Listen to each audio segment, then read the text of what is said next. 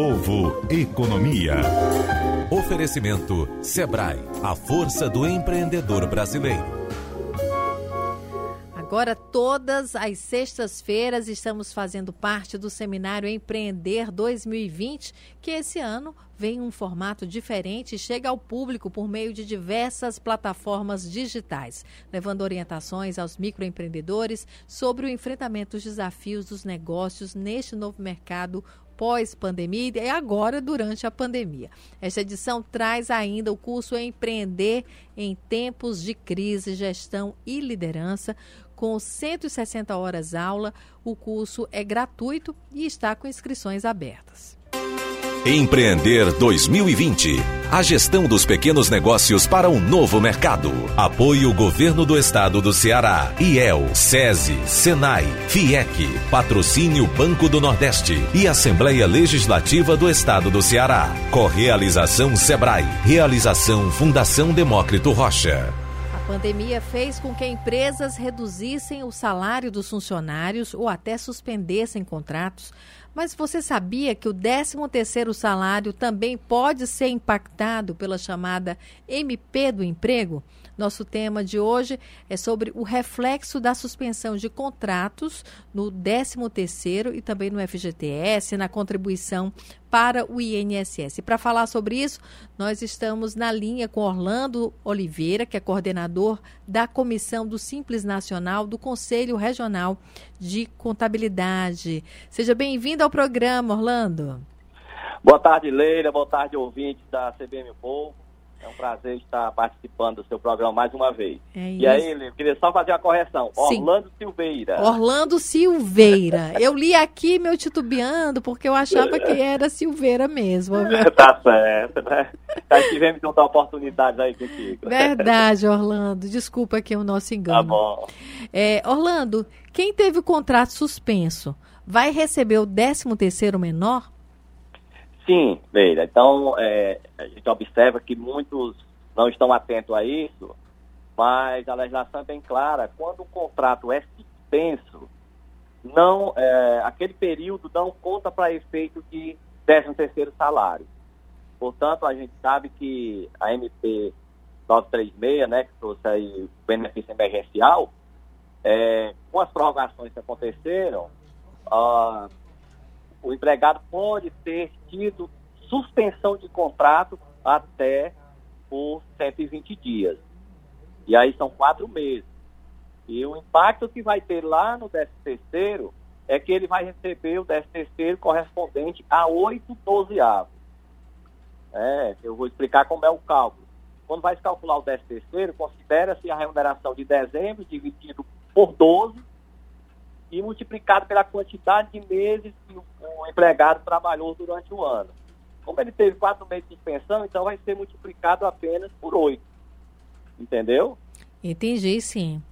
É. Enfim, vai ser uma redução proporcional, a gente pode falar isso. Isso, isso. Proporcional à quantidade de meses que ficou em suspensão de contrato. Em suspensão de contrato. No caso da redução do salário. Teve gente com 25% né, de redução, 50%, até 75%. Como é que fica? Isso, a redução já é diferente. Né? Nós entendemos que não, não vai ter esse impacto, certo? Porque aí foi apenas redução de, de carga horária. O contrato daquele funcionário permanece, né? ele apenas reduziu a quantidade de horas, Existe uma corrente que acha que deve ser calculado de acordo com a média dos 12 meses. Nós não entendemos assim, mas isso é uma questão, a gente é mais conservador, né, e a gente entende que não tem redução para quem teve redução de carga horária. Orlando, é uma questão de interpretação? Isso, até porque, olha só, a lei que criou o 13 terceiro, ela é a lei é, 4.090 de 62. E lá no texto da lei diz o seguinte, como é que é feito o cálculo do 13 salário? É a remuneração de dezembro multiplicado pela quantidade de meses. Olha, se o funcionário tiver uma redução de carga horária de 70% em dezembro, o salário daquele funcionário em dezembro vai ser só 20%, né? aliás, 30% do valor. E aí, o cálculo será sobre esses 30%? Então, assim, tem, tem corrente que entende que sim. Então, é uma polêmica grande, aí são questões trabalhistas, e o que nós aconselhamos para os pequenos empresários, que não tome a decisão de acordo com qualquer informação. Procure um jurídico e tenha bem cuidado nessa situação, porque pode ocasionar questões trabalhistas lá na frente. E aí fica mais complicado, né? Mais porque pode incidir exatamente. multas, inclusive, né? Isso, isso. É, Orlando, e no caso do FGTS? Também, o FGTS, no momento que o contrato é suspenso, aí, olha, são três impactos que vai ter. O décimo terceiro, como nós já falamos, Naqueles, naqueles meses onde o contrato estava suspenso, a empresa não vai depositar o FGTS e, da mesma forma, não está contribuindo para a Previdência. Já vai deixar de contar para a aposentadoria lá na frente, entendeu? Então, assim, tem vários impactos que muitas, muitas é, empresas e até empregados não estão atentos a isso, mas a gente vem exatamente para alertá-los. Com certeza, e tem que ser decidido agora, né? Até porque o 13 terceiro, a primeira parcela já sai em novembro, né? Então, Isso, dia 30 de novembro. Dia 30 de novembro, então tem que se fazer os cálculos agora, até porque as empresas precisam de recursos, né, também para pagar. Isso. Isso. Ok. E também, Sim, Orlando. E também, Leila, uma coisa é, que a gente chama atenção, é com a reforma presidenciária, é, a, o INSS só considera a contribuição quando o salário é acima de, de um salário mínimo. Então, para quem também teve redução de carga horária e o valor recebido ficou abaixo de um salário mínimo, não vai contar para efeito de aposentadoria, porque só vale a contribuição acima de um salário mínimo. Entendeu? Enfim.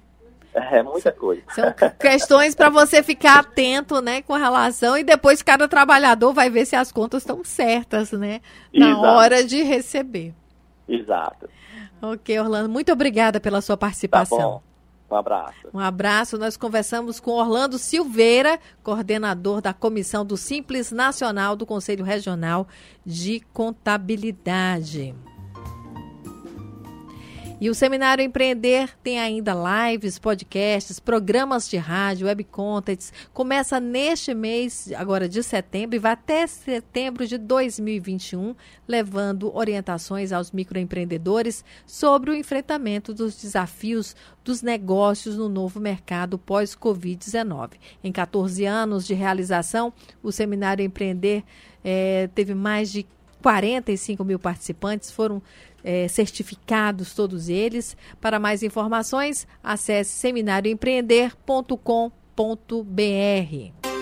Empreender 2020. A gestão dos pequenos negócios para um novo mercado. Apoio Governo do Estado do Ceará. IEL, SESI, SENAI, FIEC. Patrocínio Banco do Nordeste e Assembleia Legislativa do Estado do Ceará. Correalização Sebrae. Realização Fundação Demócrito Rocha.